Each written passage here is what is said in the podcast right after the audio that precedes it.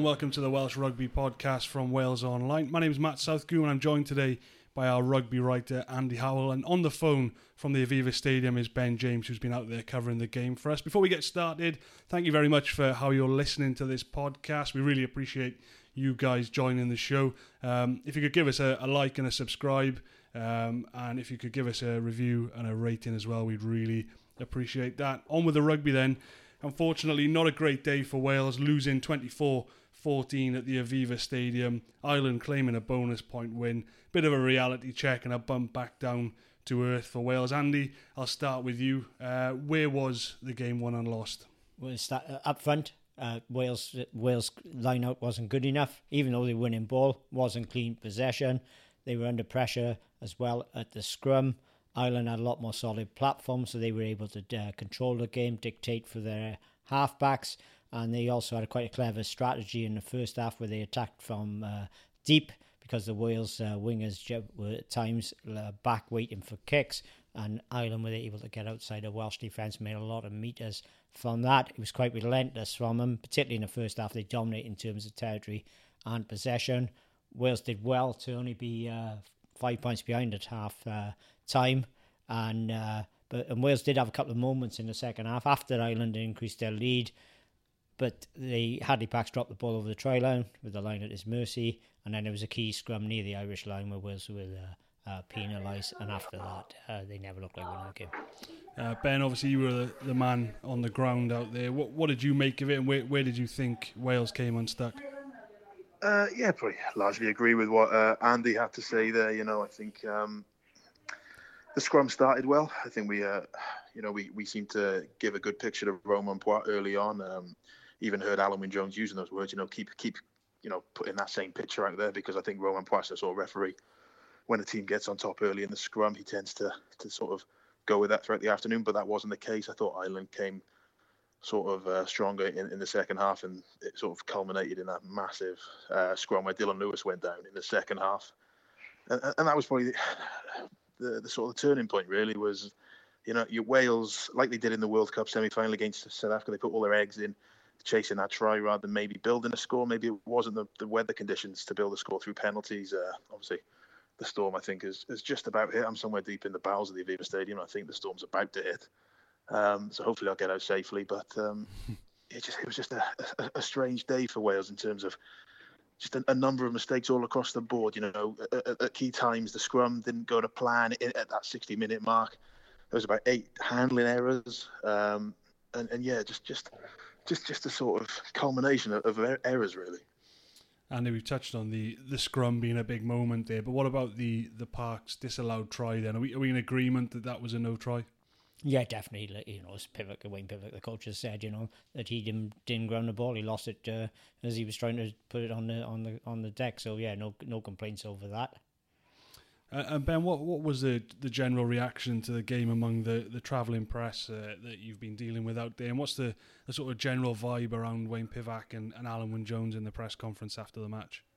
I mean, in terms of the, the travelling pack, everyone just largely accepts that Ireland were that little bit better in pretty much every area of the, of the game. Um, in terms of the, the vibe from Pivac and Alun Wyn Jones, you know, Pivac came out immediately and said it was unacceptable, particularly the handling errors. Obviously, that's the way that he's going to want this game to develop. You know, people, I think Andy Farrell talked about, you know, they're, they're looking to play the Scarlets way, and, and today was, well, it was nothing like the Scarlets way because just of the amount of handling errors and turnovers, and, and that's something that Wayne Pivac uh, you know, called himself unacceptable.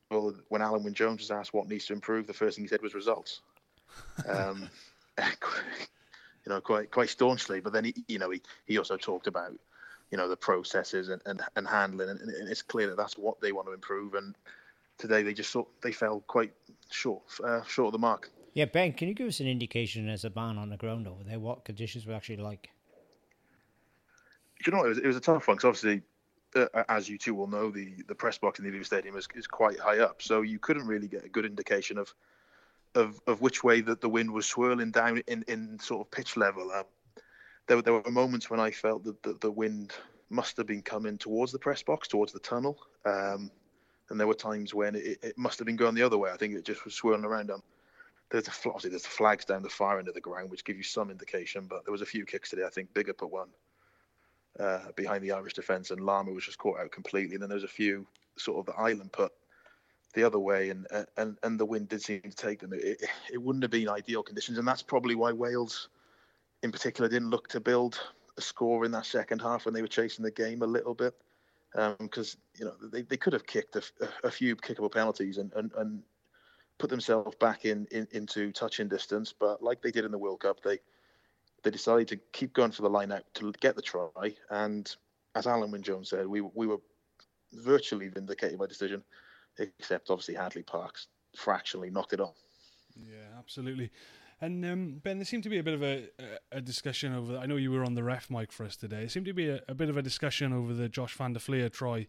Uh, Romain Poite very quickly said that he has no idea whether a try has been scored, but his his touch judge seemed to convince him that the try had been scored.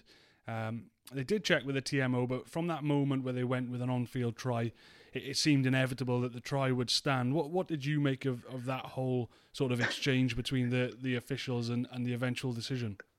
It was it was a strange one. Obviously, when, when you hear the words "I have no idea" come out of a referee's mouth, you, you know immediately you sort of your ears prick up and you think, "What's going on here?" Um, and I think a large a large part of it, I think, from what I could hear, it, it, it sort of comes down to, to Romain Poite.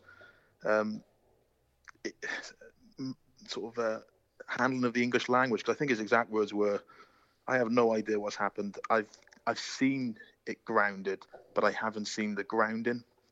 Mm. So obviously he's seen the ball on the floor. He just doesn't know how the ball's got to the floor. Yeah. So uh, it looked, in, it that, seemed, in it seemed, that regard, it seemed to me that he was know, more badly. Uh, he was actually pretty quite poorly positioned to try, and Luke Pearce had a much better view of it. And then when he had a conversation, and what they checked afterwards was about uh, whether if Ireland had knocked on. Yeah. yeah, I mean, if you if you say you know you, you've seen the balls on the floor, but you don't know how it's grounded, I, I, can you give an on-field decision as, as try? It, surely you'd have to, you know have have some idea that of the grounding before you could give it because obviously then if as was the case if there's no sort of conclusive evidence then to prove otherwise the try's not going to get yeah, disallowed yeah i think though that uh, Pearce gave in the evidence said it you know yeah. it was grounded by the irish it, it did feel like the, that luke Pearce sort of Took made over. the decision yeah. for him in many ways, and uh, uh, and you know it's difficult to, to disagree if, if your colleague says he saw it. Then yeah, you know you've got to go with it, I guess. But you know, it, it's a very difficult one, and I think, like we've said, as soon as it was deemed an on-field try, it's difficult to reverse it. Then, isn't it? I did quite like uh, Josh van der Flier when Tipuric went over his try at the end. Obviously, similar situation. That was a maul that came apart a little bit, and Tipuric reached over, and I think van der Flier was immediately into a Romain Poite to complain, and he just turned around and said, "It was just like your try." yeah, there you go. Um, ben, I want to come to you on this because I know this one will have caught your eye. The Welsh defence um, is getting a lot of criticism. Um, seemed to me from a very early on, really, that Wales were were offering Ireland the outside and, and letting their wide channels um, a little bit open um, to to exposure. Um, Ireland got a lot of joy out wide today. Uh, what did you make of the way that Wales defended and, and the way they tried to implement their system? Well, it's, it's interesting because my, my initial thoughts were that Wales were defending sort of quite narrow on purpose. Obviously, we've seen with Wales that they sort of have 13 men in a line and uh, normally the fullback and the fly half working in a pendulum system. And it just felt that like they were defending that way, only just a little bit more narrow. So North was almost in the 13 channel, Tompkins a little bit inside him, and then it was just giving Halfpenny a lot of work to sort of fill that gap. And when you're playing someone like Jacob Stockdale, who can, who loves to chip behind mm. into space, having Lee Halfpenny flying up to vacate that space is the worst thing possible. But as, as Pivac said afterwards, you know, that wasn't the plan. It was just a sort of case of maybe Ireland getting quick ball and not allowing Wales to sort of get line speed. And I, have seen sort of Lee Jarvis and Scott Baldwin going at it on Twitter, actually, funny enough, just I was in the press room and Lee Jarvis is sort of saying that Wales were defending out to win. But I think what Scott Baldwin's getting at, I think this is the case, judging by what Pivac has said, is it, it's just that there were some individual errors, and that maybe comes down to Nick Tompkins not being at home in this defence, having come from the Saracen setup, and maybe not fully understanding what his role should have been. Yeah, Andy, I know we just discussed this on our live Facebook show, The Gain Line, as well, which is every lunchtime throughout the Six, Six Nations. You can tune in over on the Wales Rugby Facebook page. You, you were saying that it's difficult to implement your defensive system when Ireland are playing with all the momentum and winning the battle up front. Yeah, of course, because Ireland were on the front foot and they had time and space in which to uh, operate. If they'd been in Wales's situation, they wouldn't have been able to play like they uh, like they did. So, and uh, you know, let's you know, Ireland got good players as well. Their half backs, the Lions half backs. Uh, I thought Sexton had a really good game today, controlled there.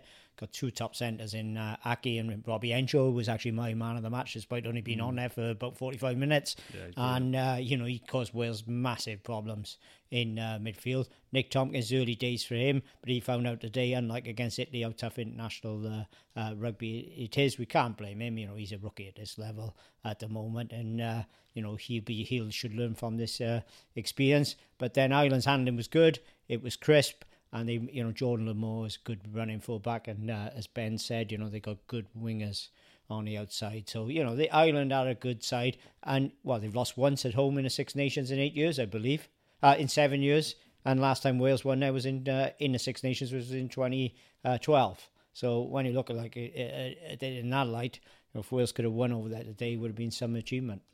Yeah, absolutely. You Ben, one of the one of the big talking points, Ben, was heading into this one was as we've touched on a little bit was the scrum. Uh, by and large, I think it was a, a, fairly satisfactory day. Although it did it did come down, you know, the the scrum was conceding a penalty in the build up to Tadhg Furlong's try, which I actually thought should have gone the other way. Um, and then obviously Dillon Lewis giving up the key penalty uh, midway through the second half. How did you feel uh, the scrum went compared to, to how it did against Italy?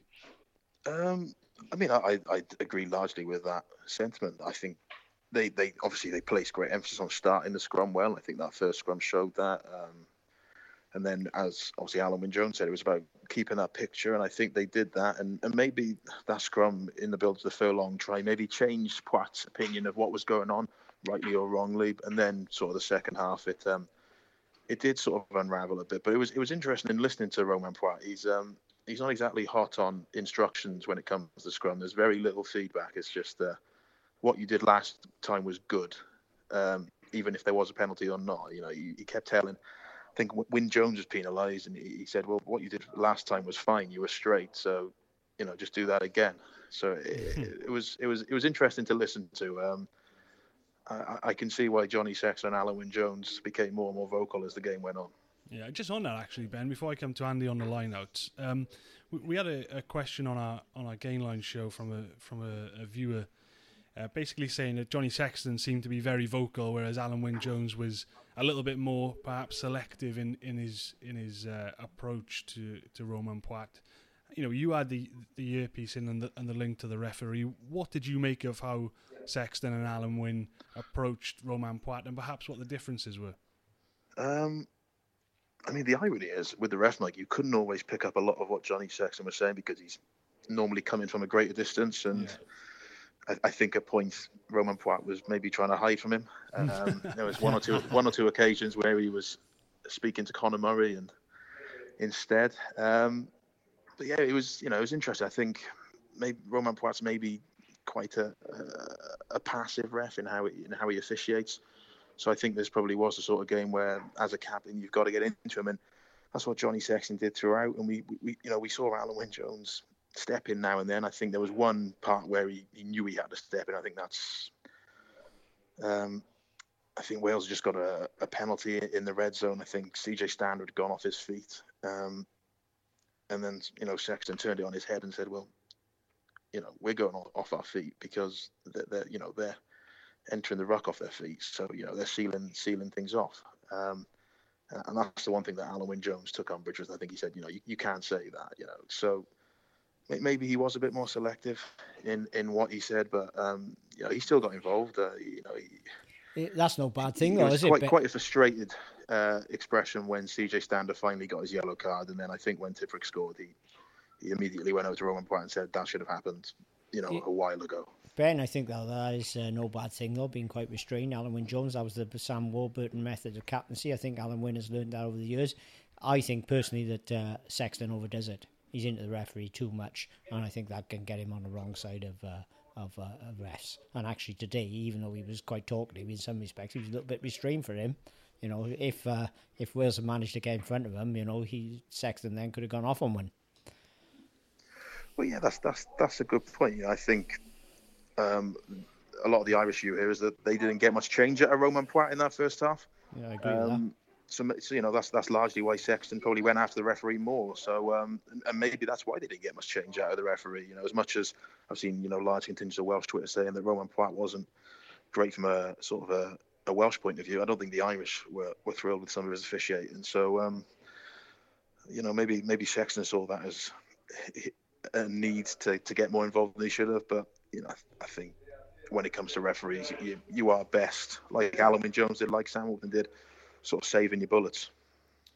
All right, then let's move on uh, slightly. And the, the line out doesn't seem to be functioning particularly well at the moment. It was a little bit iffy at times against Italy, and, and it came back to, to bite Wales out in Dublin as well, didn't it? Yeah, it did because they were under pressure. That line out, though they won most of their liners, wasn't great ball. And the end of that, of course, that puts the halfbacks under pressure. I think maybe Wales are going to have to look at their line-out composition, particularly as they play in France next. We've got you know an athletic back row players compete in the line-out. Do Wales need an Aaron Shingler in the back row to win some ball? I mean, I'd argue their best lock jumper uh, is Cory Hill. Obviously, he wasn't considered for this game because of injury. If he's fit, I guess he must come into the reckoning. And the ploy Wales used a uh, lot under Warren Gatland was they uh, they used, used to use Tipuric um, at the line out as an insurance policy. They'd move him up and down the uh, line out, and he was almost a one man team. If they threw it in his direction, he seemed to win it. I think Wales had gone away from using him uh, so much, but they've got to get that line out right because you've got to have your, your same as the scrum.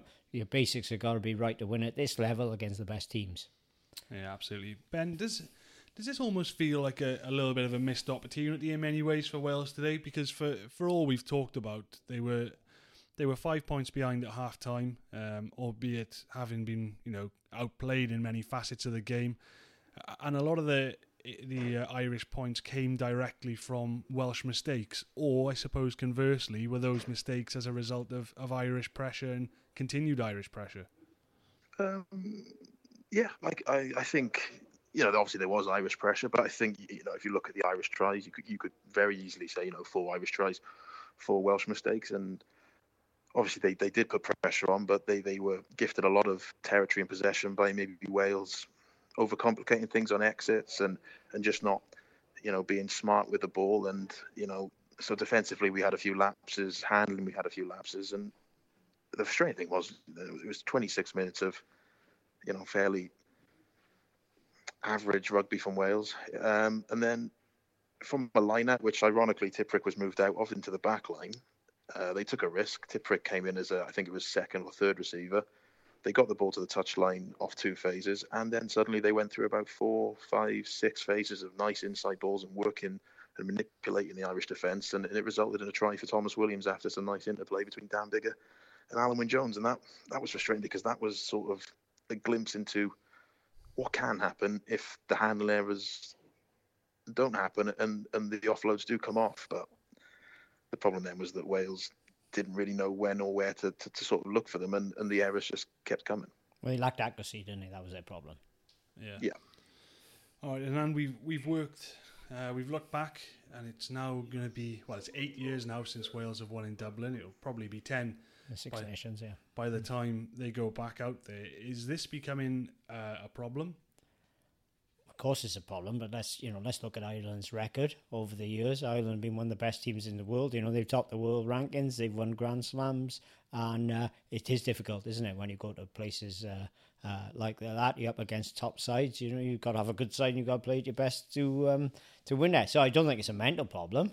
I just think today they were just a shade too good for us and that lack of accuracy by Wales cost the Wales any chance of uh, of winning over there. I'm I'm not concerned about the fact that we haven't beaten uh, uh, Ireland Six Nations over there for that uh, uh, long. I don't see that as a, as, as an issue at all. I just think they're a really good side, same as Wales are a really good side. Is there a little bit of a frustration here, Ben? Though, because we all talked in the build up to this. You know, two years ago, Wales were bullied out there. They let Ireland get off to a good start, and and you know if, if Ireland get out into a lead on their own patch, then you know all the best in trying to reel them in. But you know Wales Wales pretty much did everything well, they did everything right to lose a game in Ireland, really, didn't they? They they made errors. They let Ireland get out in front, and they let the crowd get their tails up. And you know, so in that regard, we knew exactly what Wales had to do to keep control of this match, and they failed to do it. So is that a, a source of frustration?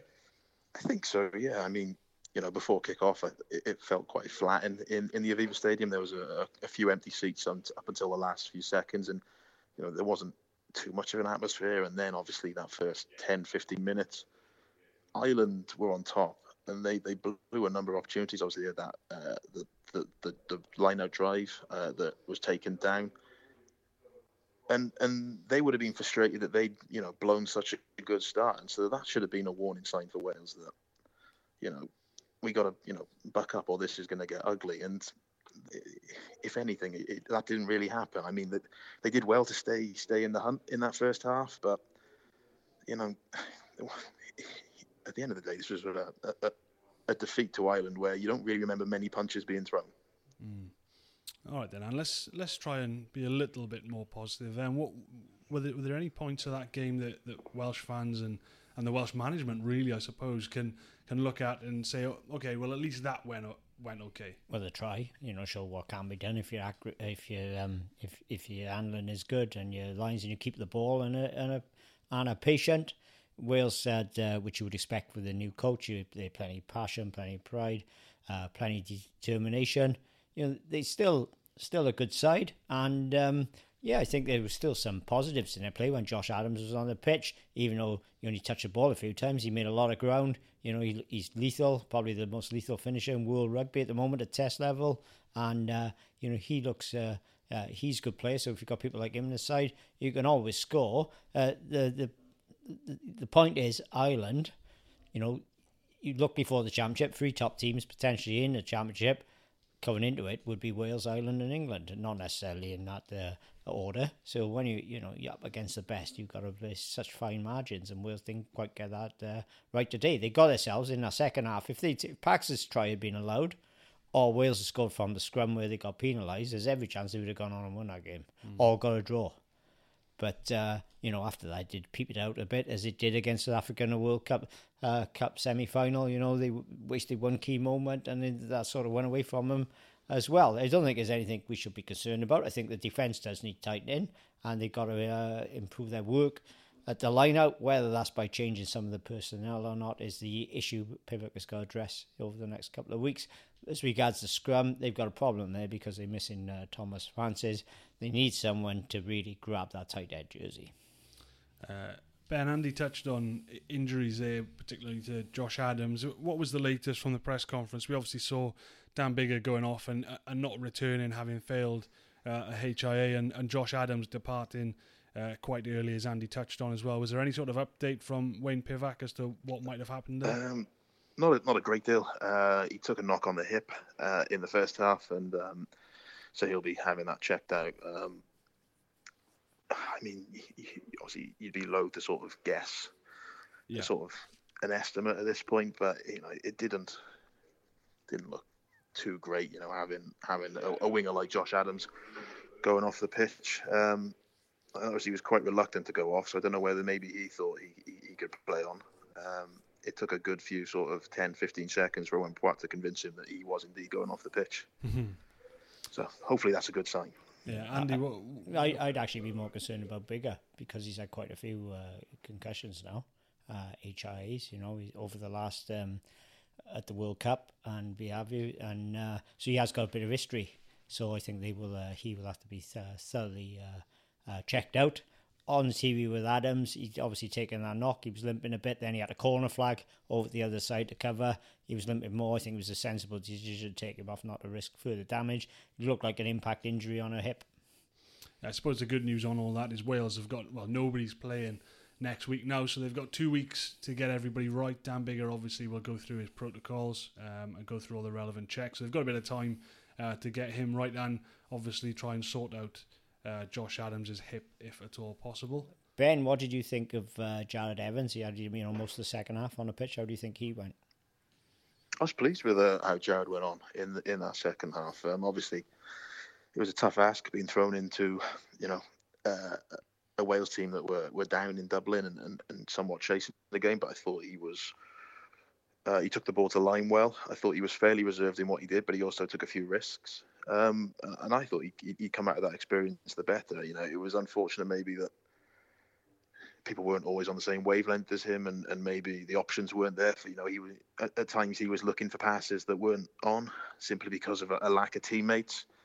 Um, maybe that's to be expected when you're playing in Dublin, and obviously you've got to commit more men to the breakdown in, in, in a chasing cause and in a losing cause. But uh, yeah, I was I was pleased with how Jarrod went. Uh, ben, the Welsh public, they seem to think that uh, they seem to turn on uh, George North. They see him as a, uh, a, a scapegoat uh, nowadays, despite him, you know, not getting much ball today. So personally, I didn't think it was his fault. Wales lost. what, what's your thoughts on his contribution?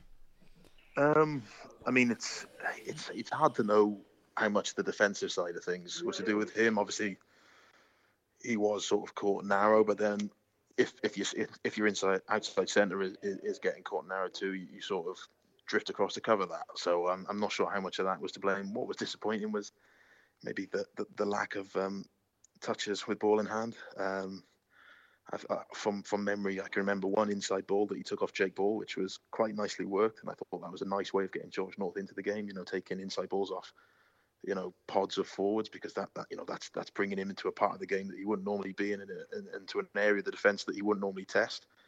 And and that's that's always half the battle with George North is, is how do you you, get him in playing in, in the right parts of the field to test defenses when you know he is a he is a marked man. But beyond that you know I think his next touch was what the 60th minute when um, Wales tried to play out from the 22 and he, he knocked it on. It, it, you know it was you don't want to use the word anonymous but it was largely an, an anonymous performance on the wing.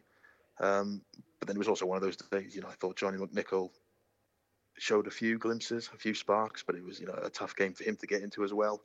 Looked a bit fallible under the high ball. Um, so yeah, in terms of Wales's wingers, not not a great day. All right, then let's before we uh, call it a day on on the podcast, Andy. It's a defeat for Wales, and it's very easy in this situation to be all doom and gloom. Is the championship over? No, if they beat France, which uh, you know they should do in Cardiff, at um, championship is very much back on because um, you know Ireland's next match is uh, against England away. So it could conceivably there could be a situation after the the next round of matches where the three teams uh, tied up, you know, virtually tied on points. So yeah, Wales got beat France. It will be doom and gloom if they lose that game, uh, uh, mind you. uh, so you know, yeah. France. It's early days for France. They're rebuilding very young side. Uh, they haven't got a great. They played well in in Wales at uh, in Cardiff at times over the past few years, but they haven't got very good results there. So uh, you know, Wales in Wales need to impose themselves from the off in that mat- match, which they did not do today. Do you think this will have been a reality check for Wayne Pivac? Uh, not really, because you know uh, anybody in their right mind looking at it from a neutral viewpoint, we know how difficult it, uh, it is to win in uh, Dublin. It's, uh, that's whether you're Wales, the All Blacks, or South Africa. All right, then, and just finally, Ben, the, the importance that Ben, what what time's your flight home tomorrow? That's a very good question. Um, I think it's sometime around mid, uh, no, about two o'clock. All right, yeah, so about two o'clock. right well, into the that's, storm. That's, the projected time is two o'clock. Not too early. And so, so what's on the agenda tonight? Then is there a bit of leeway there on Sunday morning? Uh, I think it's finishing off a ref mic piece and then um, seeing what the weather's like outside. Because the last time I was outside, it was getting a bit darker, but I got a feeling it could be raining by now. All right, all right. Listen, mate. Safe travel zone. Thanks for joining us, and Andy, thanks for joining us as well. And and of course to you, to the listeners, thank you very much for staying tuned uh, throughout this podcast. It's not all over then, as Andy touched on, but we do have a fallow week now in the Six Nations, and then the build up really begins for France's visit to Cardiff in the Six Nations in two weeks' time. You can catch all the fallout from this defeat to Ireland and all the build up throughout the next two weeks on Wales Online.